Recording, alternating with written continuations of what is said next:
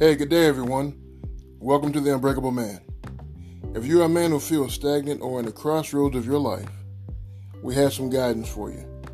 I will challenge, empower, and uplift you. If you can handle tough love, that is, that means that you are in the right place. I'm your narrator, Greg Robinson, and again, welcome to my podcast.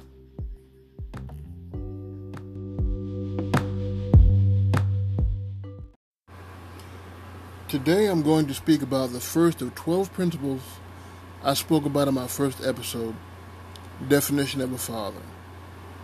Ironically, that inaugural episode was on Father's Day. So, what is it to be flawed in the context of being an unbreakable man? Flawed is to be constantly aware of one's behavior and actions and how they negatively affect yourself and others. This is the foundation that all the other principles I have yet to talk about are built upon. Because if you do not and or refuse to recognize your own problem areas, you are being selfish and showing mental laziness because of the pain truthfulness reveals. Now let me address why I use the terms selfish and mental laziness. In regards to mental laziness, it takes thoughtful energy mental fortitude, hard work, and frankness to confront ourselves.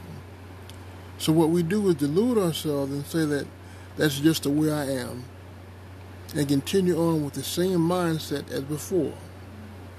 This way, we don't have to confront the reality of what we truly see internally. So, the other term I use was being selfish, so let me explain that also. When we as men refuse to acknowledge our own quirks and that we need help, what we unknowingly do is relegate or pass on our faults to our families, and we continue to do them harm unintentionally.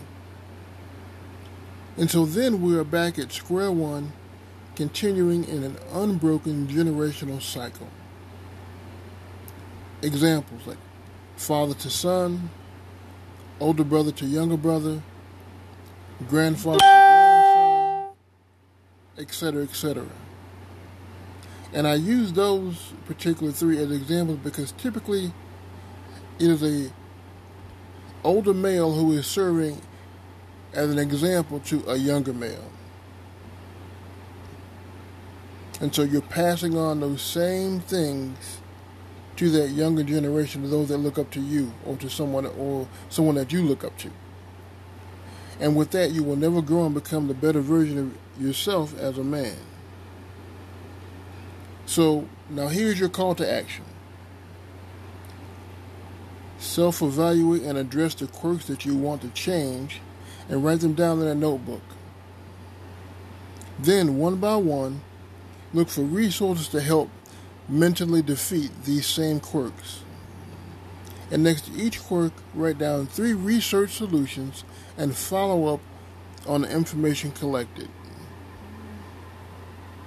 And then find one male acquaintance or someone that you look up to to hold you accountable as your accountability partner.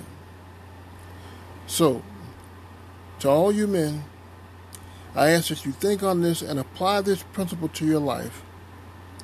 I know I'm asking a lot for you to trust me, but in doing so,